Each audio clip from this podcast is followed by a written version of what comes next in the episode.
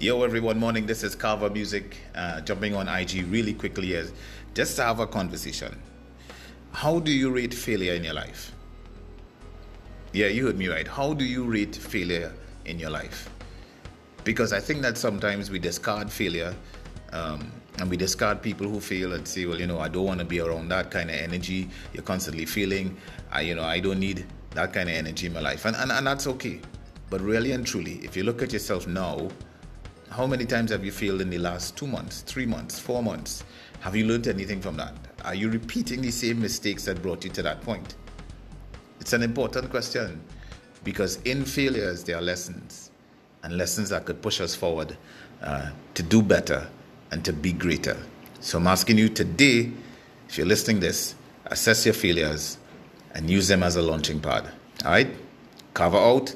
And if you can't be anything in, in this world, Make sure and be a blessing.